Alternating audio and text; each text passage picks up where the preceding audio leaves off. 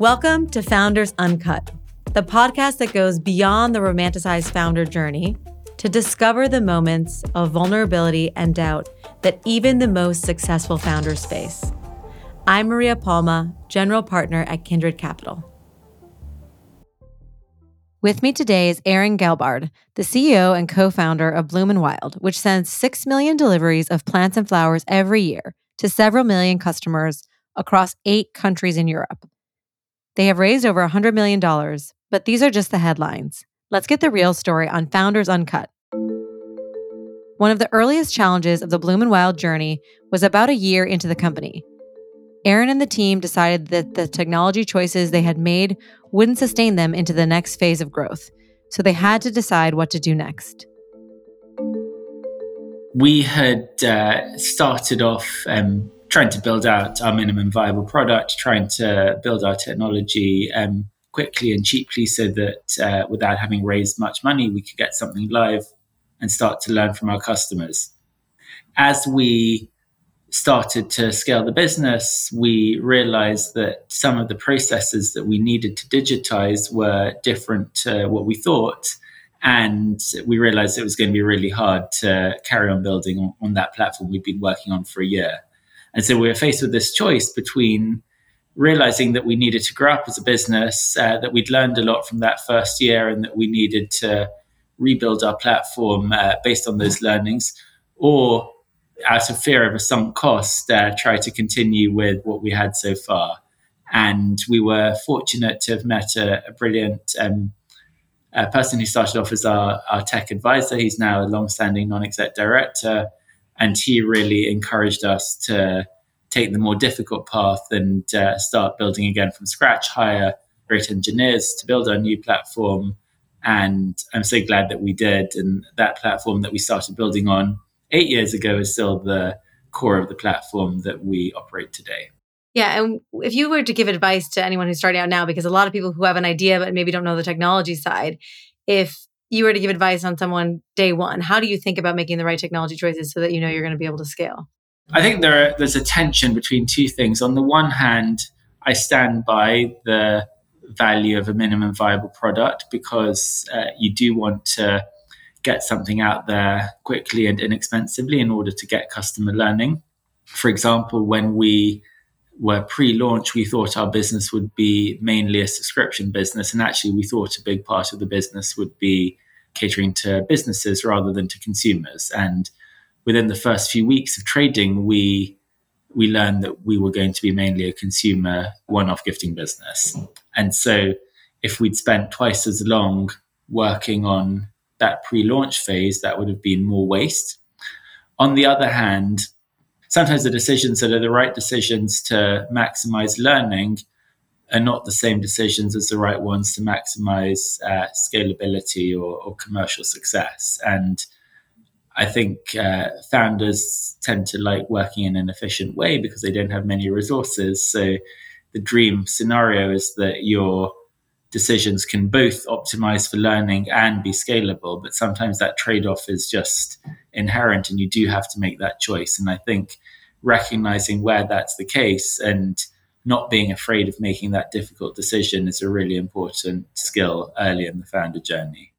And how do you come to that decision yourself, right? Like you said, it can be a very difficult decision. And I think we've talked before about the fact that sometimes you're focused on product for the company or tech, but you've also built an incredible brand. So how do you make the tough trade-offs of knowing like where to spend your time right now?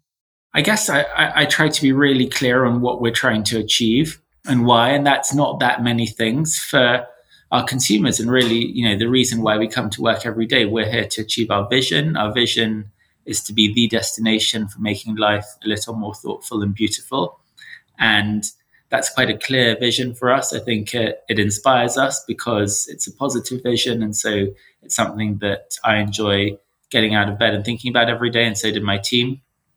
It's also um, a vision that's relatively easy for people to understand and, and articulate. And so we're thinking about gifting, we're thinking about new product categories, we're thinking about making the customer experience um, the best that we can every day, being responsive to feedback, and just having this real clarity of what we're trying to achieve as a business is um, is super important for me, and I think is important for the team as well. Yeah, I think that's great. And a lot of people take on technological debt or other types of debt as they're focused on one thing. So I think you always have to figure out which trade off is most important at the current moment. So you had talked about being in eight countries before and having this really great customer experience. How do you think about international expansion? Because tons of companies in Europe do this every single day, but we get it wrong a lot, we get it right a lot. And I think it's really challenging to know what's different and similar country to country. So, can you talk a little bit about your path to international expansion and some lessons learned, either good or bad, along the way? Sure. So, we realized quite early on that we both wanted to and needed to build an international business. The opportunity to make a better flower company, so have a shorter supply chain, therefore have uh, less expensive products for customers, have a lower environmental impact, build uh, technology to make the customer experience excellent, and build a brand that people love. That's an opportunity that exists in many countries around the world. There's nothing inherently UK specific about that opportunity. So, given we were working hard to solve these problems uh, for the UK, our natural inclination was to think, are these problems relevant in other countries as well? And we thought they were. So the opportunity was there. I also think that um, the UK is only about 4% of the global flower market and about 10% of the European flower market. So while there's a big opportunity in the UK, I think both for us and for our early shareholders and, and board members and team, we wanted to go after that bigger pan European opportunity. So we were pretty internationally minded from the beginning. And it was only a couple of years in that we started planning out our international expansion. When we did so, we initially focused on expanding into Germany and France. We thought those were um, the two countries where our model would be most easily replicable. We also thought we would be able to get learning uh, more cheaply and quickly because we would be able to replicate much of our business without even opening new offices or setting up complex new supply chains and things like that what we learned um, from that international expansion is that we started to see a very different path in Germany to in France. So our business immediately scaled about uh, five times faster in Germany than it did in France. And actually, that uh, delta and trajectory remained the case um, throughout the first few years of our international expansion. As we thought about why that was happening and started to understand the sort of customer and operational reasons, um, it became really clear to us that the operational model that we'd set up in Germany was well set up for success, but not the one in France. And also that it was going to be really difficult to win in France with a, um, a sort of imported British sounding brand in our category. And so um, that was the early days of us starting to think about growing through M&A, acquiring businesses, as well as um, expanding uh, organically.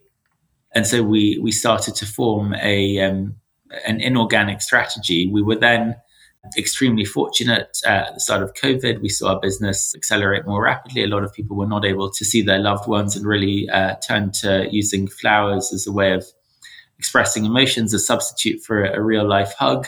And with that um, good fortune, we're able to build up um, our cash reserves. We're also able to um, to raise money in order to fund an acceleration through acquiring other businesses. And so we did that in 2020. And then in 2021, last year, we acquired two companies, um, a French business, given uh, the challenges that I, I mentioned about reaching a winning position in France. That business is called Bergamote, based in Paris. And then we also acquired a business in the Netherlands called Bloemon, which is a subscription focused business, but also one with a big investment in sourcing and uh, flower bouquet production. And those capabilities have been really relevant to us group wide. And we can talk a bit more about uh, our integration and uh, what we've learned from that. I would actually love to talk about that because I feel like there's a lot of startups who do M&A, but it's often not as talked about for some reason because there is a lot of talk on the organic side of growth how do you think about the integration of cultures when you do M&A? I think that's always one of the most challenging things. So this is something where we've learned a lot. I think in the early days, we thought, you know, both about both the our focus on Bloemon, which is the first acquisition we did in the larger one and our more integrated one. So I spent a lot of time during the deal with uh, Bart and Patrick, the founders of Bloemon, and we felt that we had a lot in common um, in terms of culture and ethos of how we do business. We both wanted to solve problems quickly, create great customer experiences, disrupt the industry, use technology to do so. And so I perhaps naively assumed that the cultural integration would be therefore quite straightforward. And in practice, it isn't straightforward at all because I think a big part of why people um, work at a, a startup or a scale up is the culture. They choose to work with a group of people who they know well personally. They have a high degree of trust in each other. And if you add in a whole additional group of nearly the same number of people again, or even more people, then that balance does get thrown. And all of a sudden, people have got to deal with many more people, um, including people they don't know, have never met in person. In the case of COVID, perhaps can't meet in person because uh, travel was uh, impossible for the first few months after we did the deal and then very restricted after that. And so, for all of those reasons, you're changing people's circle of trust, and it's actually quite difficult to readdress that. And as we went through integration, we realized that we were going to have to be very deliberate about building trust among people. That was going to need to take time. It was going to take a lot of effort from me to go out of my way to, to try and earn that trust um, from folks whose followership had been to a different set of founders for, in some cases, for many years. And that we're also going to need to do it, let's say, at like a relatively grassroots level. So it's not just about people trusting me or not trusting me. I think that's important, but it's only a small part of it. It's also about people trusting the way that uh, their new colleagues work um, day to day. And there's a commonly used word uh, in the Netherlands, which is curious, and it's a it's a word that we've incorporated into our new group wide values because um, we think that that sense of curiosity and really sort of understanding how other people work and not assuming that your way is the best way just because it's what you're used to was so important. And I personally was going to need to show humility and openness to doing things in a different way and set that example for both my legacy Bloom and Wild colleagues, but also folks from Bloemon. And through that, we would start to respect each other more and build a stronger culture. Yeah, and it's also curious about the small things because even if you're aligned at the 30,000 foot level, like you're saying you were, the microculture is so different, right? The way you communicate, the way you make a decision, and across cultures, but also I'm sure across companies as well. So that makes a lot of sense. If you continue to acquire companies going forward, how do you think about a new market, whether you would consider going yourself or making an acquisition? Is it kind of like the French market where there needs to be something local, or how do you make that decision? Yeah, so I guess we are um, unusual in our industry in that we have now uh, made some acquisitions. So I wouldn't say we're well beating experts at it, but I think we've learned a lot from having done two acquisitions and we know what the end to end process looks like. And there's a lot of things that we didn't get right that um, that we've learned from and wouldn't repeat. So we're um, we're certainly open minded to doing acquisitions.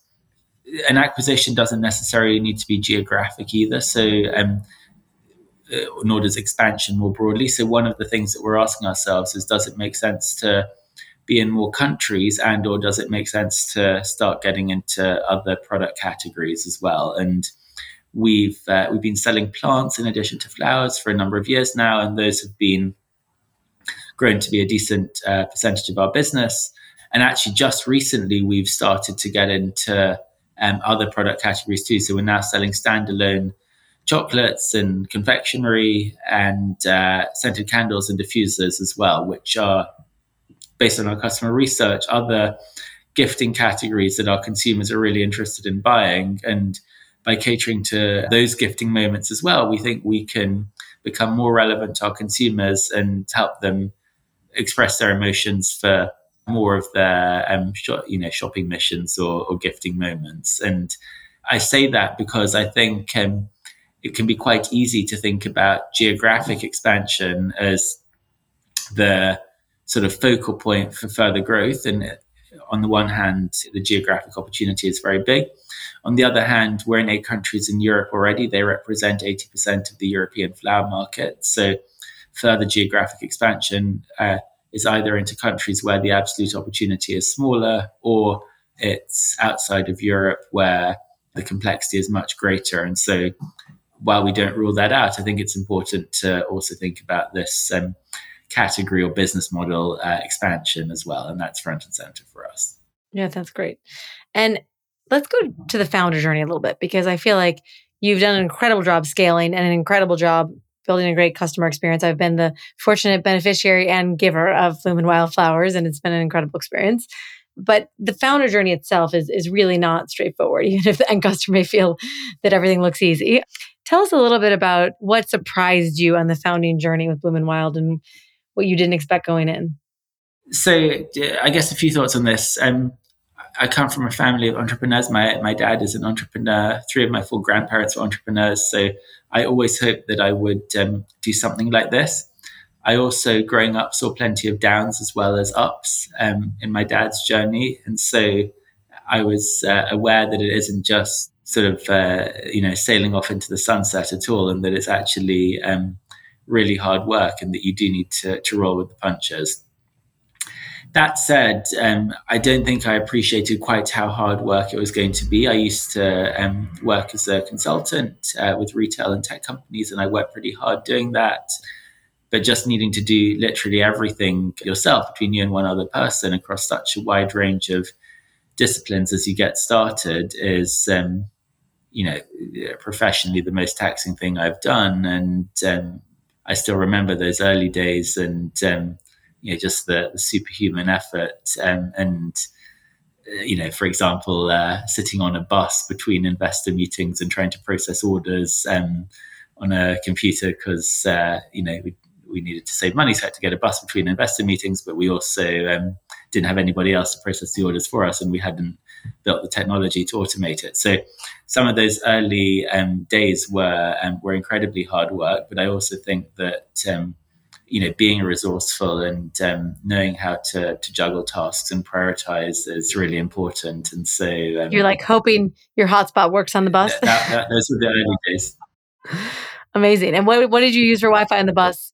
Was it hotspot or something else? Oh no, I used my whatever personal hotspot on my phone. Yeah, exactly. You're just like hoping it works. Mine mine screws up all the time.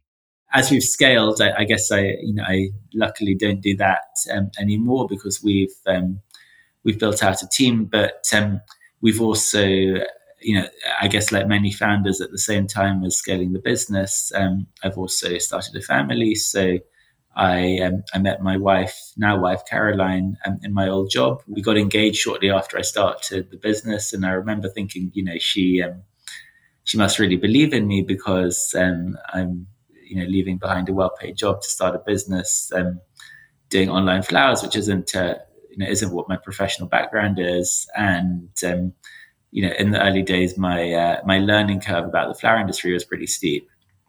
Um, since then we've uh, got engaged and got married and um, we have two young daughters now. And so on the one hand i'm as committed as ever to the business. On the other hand i have a family that i'm also extremely committed to that wasn't there at the beginning. And so i've and it's also not fair for me to put the business first and then as a result of that not be present um, at home uh, not share domestic uh, chores and tasks um, with my wife not uh, be around for our girls and, and, be a present dad. So i guess as uh, i've gone on uh, on this journey of uh, nearly 10 years i've also become maybe more ruthless about prioritizing because i want to do what's really important for our business, but I also want to do all of those things that are um, important for my family as well. And uh, I think you know it's quite common for um, for founders to uh, go through both of those journeys at the same stage of life, and I, I do think it's um,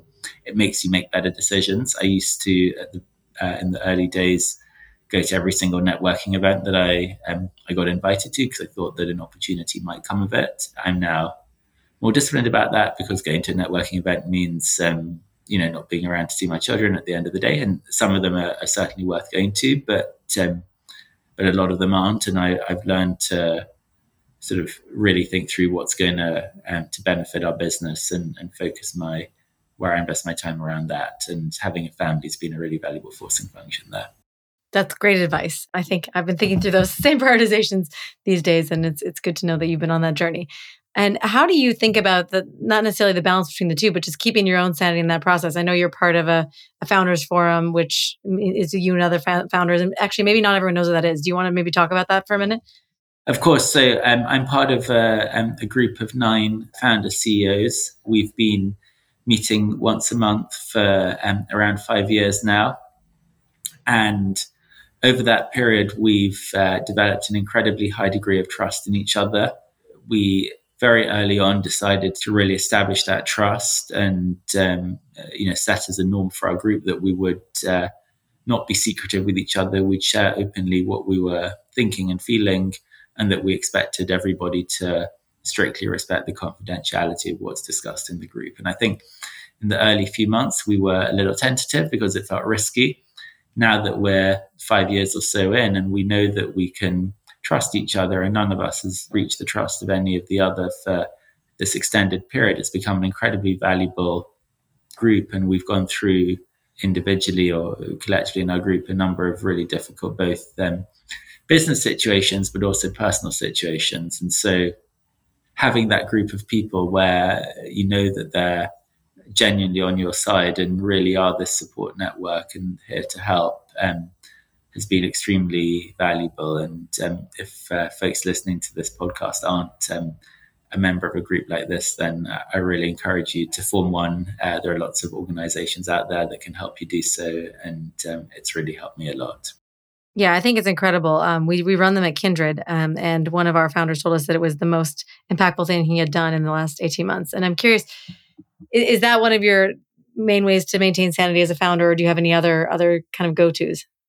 I've got lots of other go tos as well. So, um, family time is important for me because when I'm focused on my daughters, I can't be um, doing uh, businessy things um, as well. And so, I think children really notice when you're giving them your proper attention versus um, some of your attention. And so, I try to be deliberate about that. I love cooking, and I I do all of the cooking in our household, and I really enjoy that. It's also um, mindful time away from a screen, which I think is uh, is healthy. And um, I also, you know, I guess like many of us, try to fit in a good amount of exercise and uh, have uh, have realized that nobody else is going to look after my health if I don't do it myself. So try to make time for that too. Yeah, that's important. And back to the founder forums for one second. So you know, you get really close to these people. If you've been seeing them once a month for five years, and it's obviously something worthwhile that you take the time away from the family and the business to go do. I mean, it is for both of them as well. Does it blur the lines? Like, do you end up get, becoming friends with these people that they come integrate into your life? And is that a beautiful thing? Or is it kind of something where you recommend that people who set up forums have that as just the forum and it doesn't really bleed into your day to day life? Do you have a preference on what you think works best?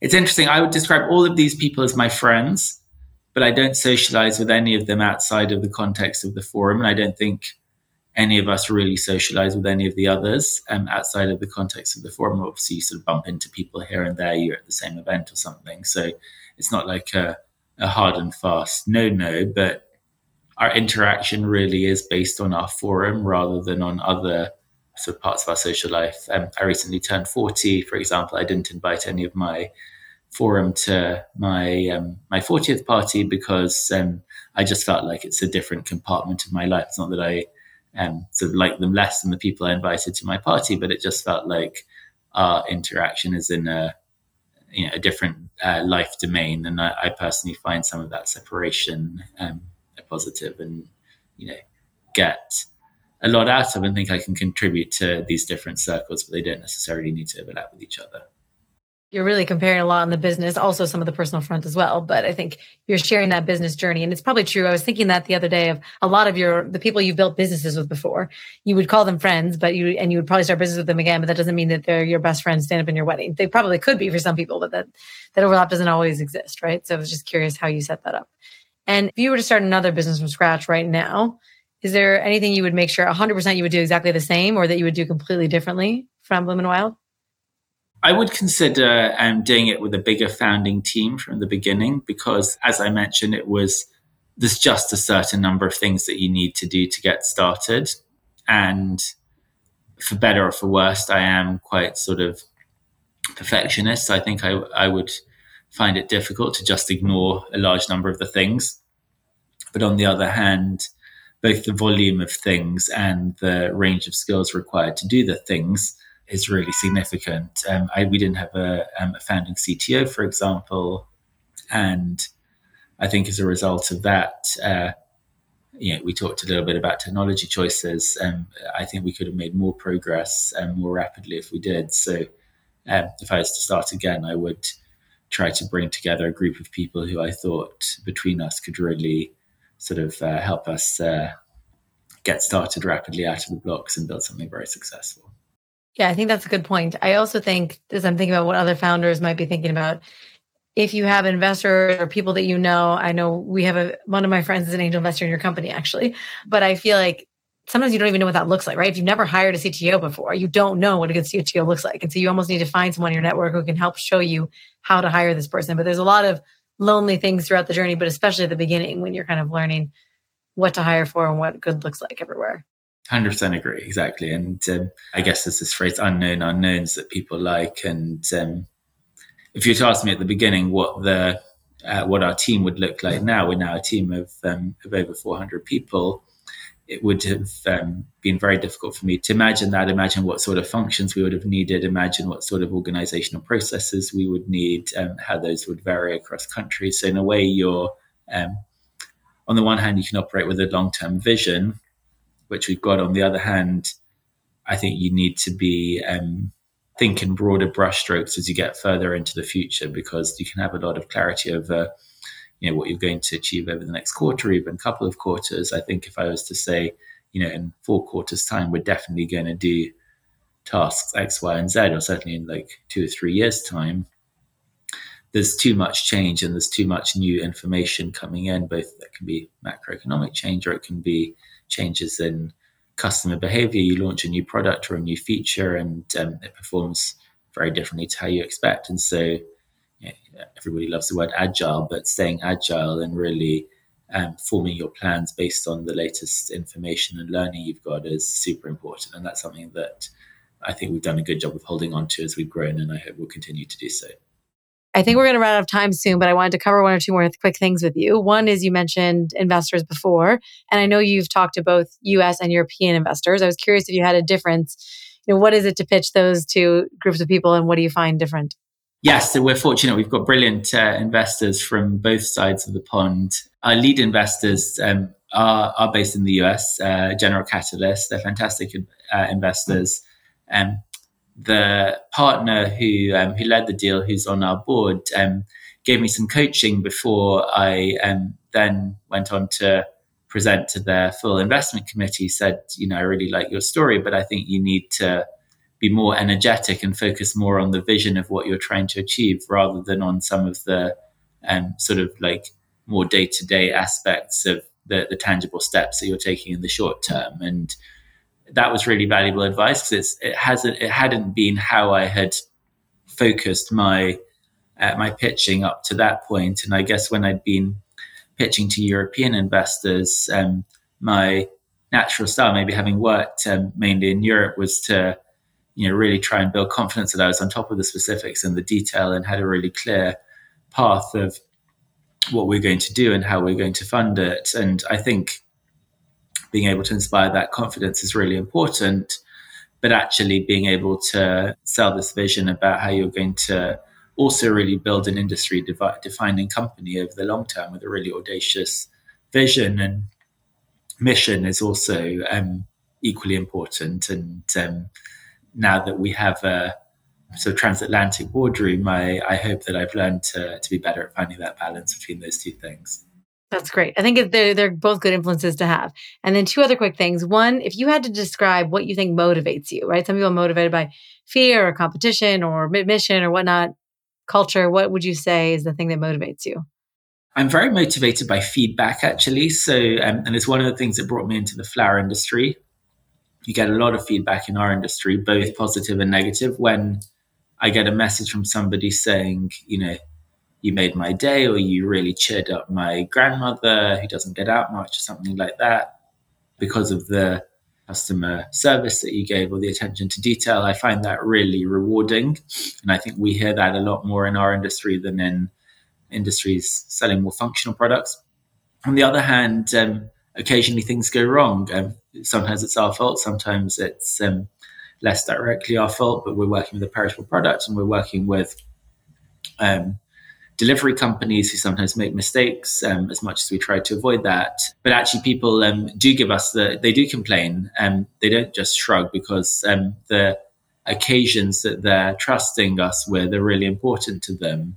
And that feedback can sting sometimes, but it's also really helpful because we've obsessed about building systems to aggregate feedback and look for patterns. And that forms a big part of our product roadmap and um, how we're thinking about developing our range and how we're thinking about hiring and things like that. And so the positive feedback is really um, inspiring. The uh, the more critical feedback is actually really helpful in um, continuing to make a better company. Great. Yeah. And I think the customer feedback is a huge driver for a number of founders that I've talked to. And it's great to hear that both the negative and the positive you learn from, which makes sense because it makes you better no matter what. Right. And I think that's a great way to end with my last question, which is about brand. You've built an incredible consumer brand, and a lot of founders are trying to do direct to consumer, but I find that it's harder than ever to build a new brand online because it's really expensive. You have to know growth marketing, you have to have a core brand essence. You there's a lot of different types of people you can hire on the marketing team from performance marketing to brand to PR to social to SEO. Do you have any kind of learnings to give to people who want to start a brand from scratch on how to build a great consumer brand today? Yeah, a, a couple of things. I guess firstly, um, you know, this obsession over customer feedback and not um, sort of uh, just asserting what um, what people are going to want, but really understanding um, and being humble about understanding what people do and don't want, and um, you know, and, and learning and, and, changing what you offer accordingly um, has been really important to us. I think the second thing is that in our case, a lot of our growth has been viral. So around half our customers discover us by having initially been a recipient um, of Bloom and Wild uh, or Bloemon or Bergamot uh, flowers or plants. And that's been a, a, huge source of our growth. So we put a lot of effort into the attention to detail into the um, our product itself.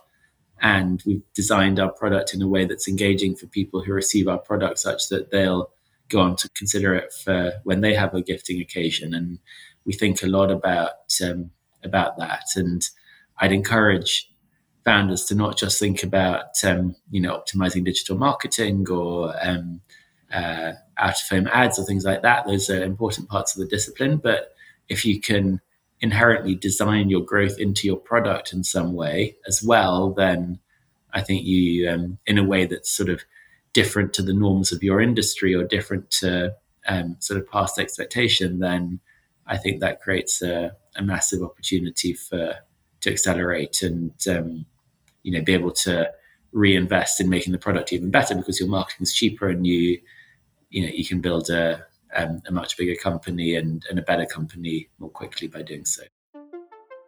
Great to have you on, and thank you so much for all the candid feedback and advice. And look forward to watching you grow into the next phase of the company. Thank you for having me, Maria. Have a great afternoon. Thank you, Aron, for being with me today. If you want to send someone flowers or plants with an incredible customer experience or are looking for a great startup to join, go to www.bloomandwild.com.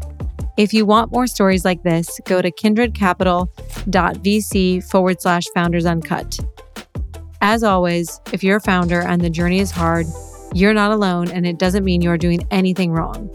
Being a founder is just hard. Even the most successful founders face fear, doubt, and unbelievable difficulties that never make the headlines. Thanks for joining us today. And if this story resonated with you, join us for more stories like this on Founders Uncut.